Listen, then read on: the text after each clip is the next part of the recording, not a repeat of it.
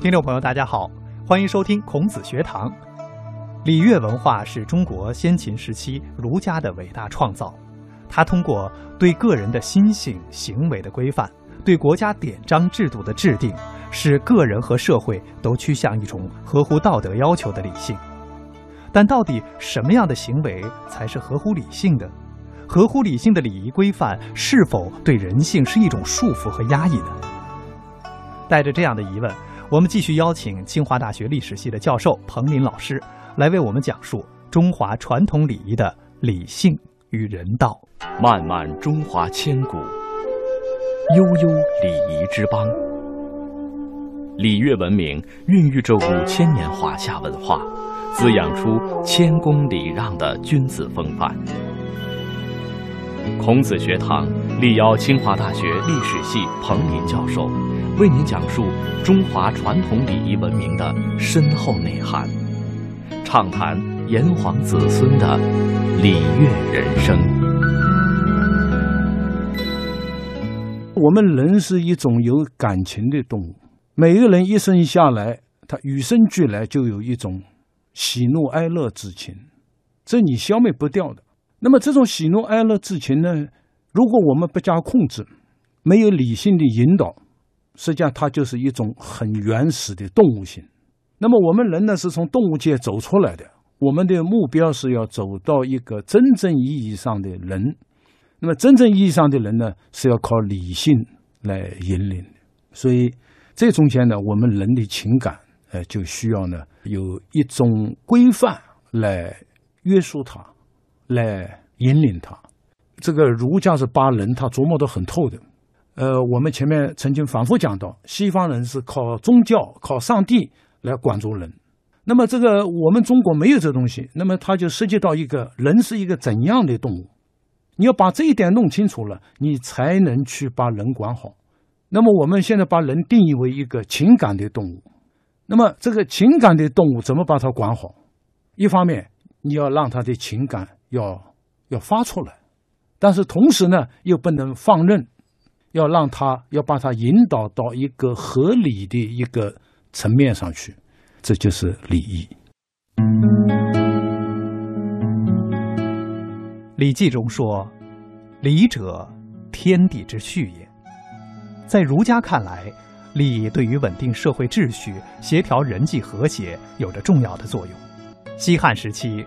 儒家学者董仲舒在汉武帝的支持下罢黜百家，独尊儒术，并把源于孔子的“君君臣臣、父父子子”和仁义礼智等伦理道德观念归纳为“三纲五常”。这三纲五常就是：君为臣纲，父为子纲，夫为妻纲。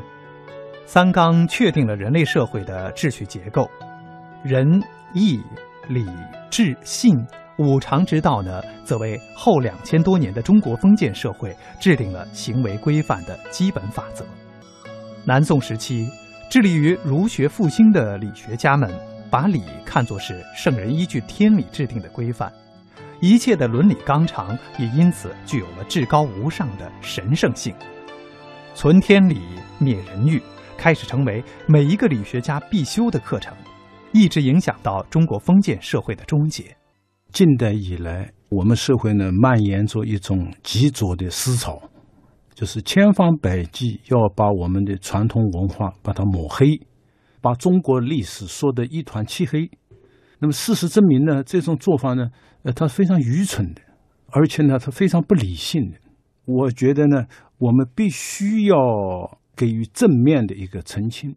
存天理，灭人欲，这句话呢。我们往往是把它说成是朱熹说的，其实不对。这句话是《礼记·乐记》里面讲的。那么它的本意呢，就是说，呃，在我们这个社会上，呃，它实际上是两种东西。一种呢是社会的公理、社会的正义，古人把它叫天理。那么这个天理呢，是我们整个社会、我们人类能够健康的、持续的发展的。一个最基本的一个精神支柱，所以要存天理。但是在我们每一个人身上，呃，或多或少的，往往会有一些不正当的欲望。他这个欲不是说要吃饭，呃，要娶个这个妻子，这是人欲，这是不允许的，要把它消灭。他不是这个意思，就是你要吃饭，这是没有问题的。可是你天天要山珍海味，这叫人欲了。然后你做了一个官，你要贪财受贿，啊，你有权力欲，啊，你有贪欲，你有各种各样那种很过头的那种私欲，这个才叫做人欲。我们读先秦这个儒家的书，我们读司马迁的书，读汉代儒家的书，呃，其实都有非常明确的表达。你比方说。食色性也。那么一个人呢，他有一种很正常的生理需要，饮食男女，人之大欲存焉。他除了要吃，另外他有这个男女之情，这个人的基本的欲望，其实儒家他都是承认的。那么在《礼记》里面呢，实际上他把这个两个东西呢，作为一个对立的一对范畴。这个天理，我们尽可能要去弘扬它。啊，使我们身上这个都处处都能体现天理的存在，要把身上的那种私欲，要尽可能的把它消灭干净。呃，现在我们很多人为了健康都在练气功，呃，也经常说一个人要清心寡欲。这个这个意思也不是说，呃，每个人不要吃饭，就说不要有太多的那种过分的那种欲望。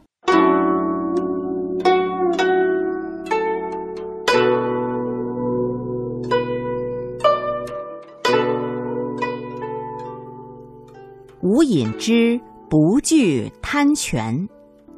近代的时候，广州一带盛产各种奇珍异物，贪财的官吏因此都拼命钻营，想方设法到广州做官。广州府衙里一时贿赂盛行，贪污成风。朝廷想革除这一弊端，就派以清廉闻名的吴隐之出任广州刺史。吴隐之奉命走马上任，一路上风尘仆仆，终于来到了距广州城二十里处的石门。看见石门旁有一汪清泉，干渴的吴隐之便策马上前，想喝一口泉水。吴隐之刚要举瓢倒水，忽然听见后面有人高声劝阻他，千万不要喝这泉水。他转身一看，见一位银鬓白发的老者拄着拐杖站在一旁。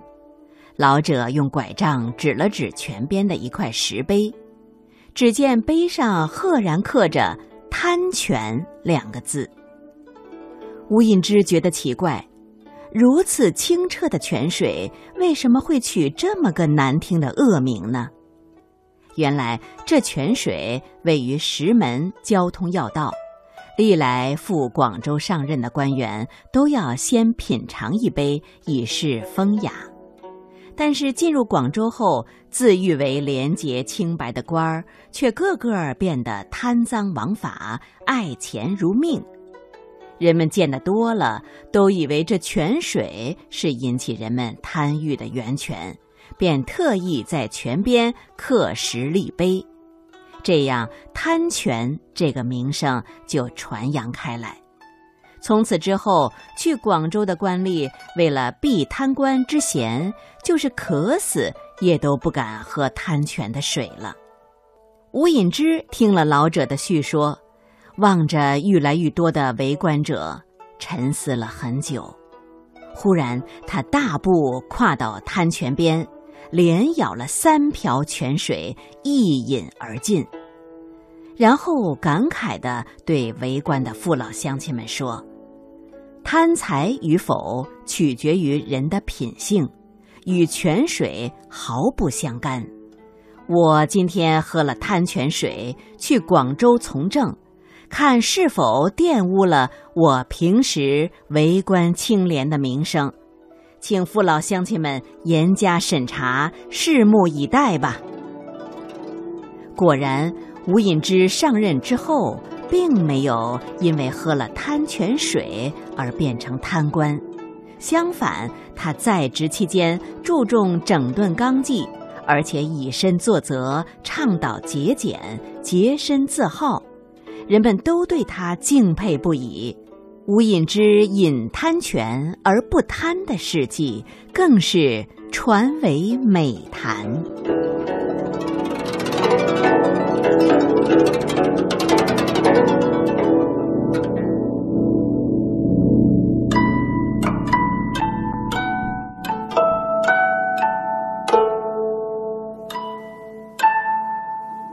漫漫中华千古，悠悠礼仪之邦。礼乐文明孕育着五千年华夏文化，滋养出谦恭礼让的君子风范。孔子学堂力邀清华大学历史系彭林教授，为您讲述中华传统礼仪文明的深厚内涵，畅谈炎黄子孙的礼乐人生。刚才我们谈到有一种非常错误的一个。理解，就说这个礼呢，它是束缚人性的，它是压制人性的，甚至说是摧残人性的。其实恰恰相反。而我们去读《礼记》，这是两千多年前孔子的学生写的。前不久呢，实际上在我们在湖北的荆门，啊，出土了一批战国时候的一个墓葬里面啊，呃的一批竹简。那个竹简里面，绝大部分都是。呃，儒家的典籍，但是后来失传了。那么，我们把这批竹简跟儒家的这个文献放在一起看，它里面一个共同的点，甚至有的话说的都是一样的，就是礼是原情而作的。世界上任何民族啊，这丧礼都是最隆重的，不光是穆斯林也好，这个基督徒也好，佛教徒也好，我们没有这些宗教，但是我们出于对一个生命的敬意，我们这个丧礼。是非常隆重，而且大概是最长的。世界上大概没有一个民族，就这个丧礼要长到三年。那么他这个丧礼，他完全是围绕着人的情感展开的。这个亲人死亡了，这个时候他的子女非常非常悲伤，要痛哭啊，捶胸顿足啊，不吃不喝。啊那么他的这这种情感，他是完全正当的，是合理的。但是呢，你如果不加以控制，呃，那就会要出问题了，啊，如果悲伤过度，怎么劝也不吃不喝，呃，最后对他的生命会造成伤害的。所以我们儒家觉得呢，不能以死伤生，这边死了一个，丧事还没办完呢，那边悲痛过度又死了一个，那么这个呢，是对人性的一种摧残。所以儒家呢，他这对这个丧礼，他就做了许许多多的规定，啊，比方说头三天你不吃不喝，呃，这可以理解，啊，而且你这个生命啊，是能够忍受的。那么到了第四天了，你的邻居这个时候就会熬着粥，拿着东西来要让你吃，这是礼的要求，不能以死伤生，你要面对现实，你要节哀顺变。啊，人死了不能复生，那么这个时候呢，呃，你要开始吃一点东西，呃，另外一开头的时候你要穿那个丧服，就那校服啊，就是那麻做的那种衣服。那么随着时间的推移，这个衣服要慢慢的换，吃的东西呢，呃，就是慢慢的可以向正常的人靠拢。那么三年之上完了以后。你就可以恢复到正常的这个生活里面去了。所以我曾经有一次在学术会议上，有一个人提出一个问题啊，呃，他说我们要爱父母啊，对父母的这种情感，为什么只有三年呢？这不是虚伪吗？这应该永远。那我那我觉得他是没有理解这个儒家丧礼的意义。一方面，父母死了，我们很悲痛；但是呢，你如果一辈子沉浸在这个里面，啊，家家户户都这样，我们这个社会啊，它就要被毁灭的。所以，我们每一个人在经过一段时间的丧礼的礼节之后，要渐渐的回归正常。啊，我们还要面对未来，我们还要继续活下去。所以他这个呢，一方面让你的情感在最初的几天发出来，发出来以后呢，慢慢慢慢他又控制住，你不要走过头，要合乎礼义，因为礼的要求是不要以死伤身，面对现实。在儒家的经典著作《中庸》这本书中，记载了孔子和他最善于言辞的学生子贡之间的一次谈话。子贡问孔子：“您认为子张和子夏这两个弟子哪一个更好一些呢？”孔子回答说：“子张天资聪颖，但性格急躁，做事老爱过头；而子夏呢，天资较差。”性格慢条斯理，总是欠点火候。子贡接着问：“那就是子张更好一些了？”孔子则说：“过犹不及。子张的缺点是过，子夏的缺点是不及。这两个人各有缺点，谁也不比谁更强。”过犹不及，作为孔子对学生最精彩的教导之一，不仅成为中庸之道的精髓，也成为行使礼仪规范时所应该把握的尺度。我因为最近啊要上一个要给一个班上一个课讲中庸，那么我就上网搜索了一下，就什么是中庸，啊，结果我看了以后就是忍不住想笑，因为我们现在社会上许许多多的人，他没有读中庸。或者说读不懂中庸，啊，所以我一开始搜索什么叫中庸，哎呀，然后就是说没有原则，就是墙头草，老好人，不得罪人，不讲原则等等等等。其实这个理解完全背离了中庸的本意。中庸没有一丝一毫这一类的意思。一开始他就讲了啊，叫做天命之谓性。天赋予我们生命里面的喜怒哀乐的这些东西，这叫性。我们每个人都有，一生下来就有啊。这个性跟现在说的那个那个 sex 那那那那是不同的啊。这是指人的一种喜怒哀乐的这样一种本能，它深藏在身体里面的。好比一个钟啊，一个青铜的钟，做好以后，它具备一个发出声音的能力，但是你不敲它不出来的。我们睡着了，你是看不出来，我这个人有喜怒哀乐的。但是，一旦外物刺激之后，就好比那个钟，你去敲了它之后，它声音就出来了。那么，这个性发出来就叫情。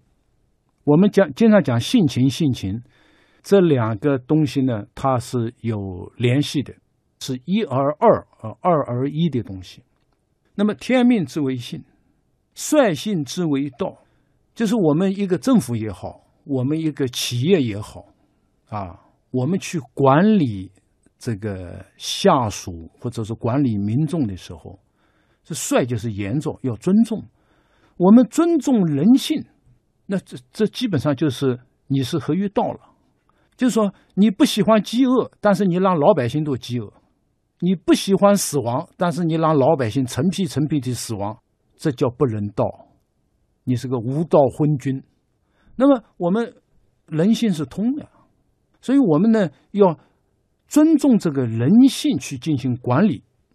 但是这这个这个人性呢，它跟动物性，呃，它有很多这个相似的地方，甚至有千丝万缕的联系。你完全跟着人的自然的性去走，那跟道家没有区别了。这庄子里面讲，一一匹一匹马。啊，在野外多高兴啊！想蹦就蹦，想跳就跳，想跑就跑，身上痒了就找一棵树蹭一蹭，是吧？何等的快乐！结果有人说这个马是个千里马，呃，把它关到圈子里面去，给它钉上掌子，勒上脚子。那么他认为这个马还有什么活头呢？因为这个道家他是一个自然主义者。那么儒家跟道家不同的地方，他是尊重人性的。前面讲了，认为这是天赋。与人的一种生理上的一种功能，我们都要尊重它。但是你如果过分强调它的合理性，实际上是把人性等同于动物性，等同于兽性。所以呢，要修道之为教，就教育人民，你那个性就是要合理，你不能过头。漫漫中华千古。悠悠礼仪之邦。礼乐文明孕育着五千年华夏文化，滋养出谦恭礼让的君子风范。孔子学堂力邀清华大学历史系彭林教授，为您讲述中华传统礼仪文明的深厚内涵，畅谈炎黄子孙的礼乐人生。《诗经》里面，呃，相传这个诗是这个在孔子那个时候能看到的诗有几千首，后来孔子从里面挑了三百零五首啊。那么现在我们说个整数叫诗三百。那么孔子选这个诗三百，它里面有一个一以贯之的一个原则，叫诗无邪，就他的诗力都非常纯正，它里面表达夫妻的感情。表达兄弟的感情，表达朋友的感情，这个世界里面到处都有。但是呢，呃，他这种感情都是非常非常中正，呃，没有太过头的，呃，也没有达不到的。所以里面的第一首就是《关雎》，这么孔子特别赞美，把它放在第一篇，说叫乐而不淫，哀而不伤。呃，这个淫呢，它是。呃，三点水嘛，它的本意就是这个雨啊，没完没了的下，就叫淫雨嘛。这个淫呢，就表示过头，它表达内心的那种快乐，但是它恰到好处，它不过头。哎，他也有一种忧伤，一种哀，哎，他是喜喜欢那个女孩子，他想得到她，可是得不到，那么他心里呃是有一种这个哀在里面的，但是他不伤感。这叫乐而不淫，哀而不伤。那么我们经常读这样一些东西，哎，你就知道了人的一个正确的情感应该什么样。所以这个礼，它绝不是要消灭人性，恰恰它是保护人性的，要使你的人性是健康的、合理的、理性的。儒家的理学思想主张发乎情，止乎礼。这一方面是对人性的尊重，同时呢，又将人性控制在理性的范围之内。喜怒哀乐固然是人的情感本能，但只有恰到好处的表达，才能够让每个人的身心达到和谐，这才是理性的完美体现。好，听众朋友，感谢收听今天的孔子学堂，我们相约下期节目时间再会。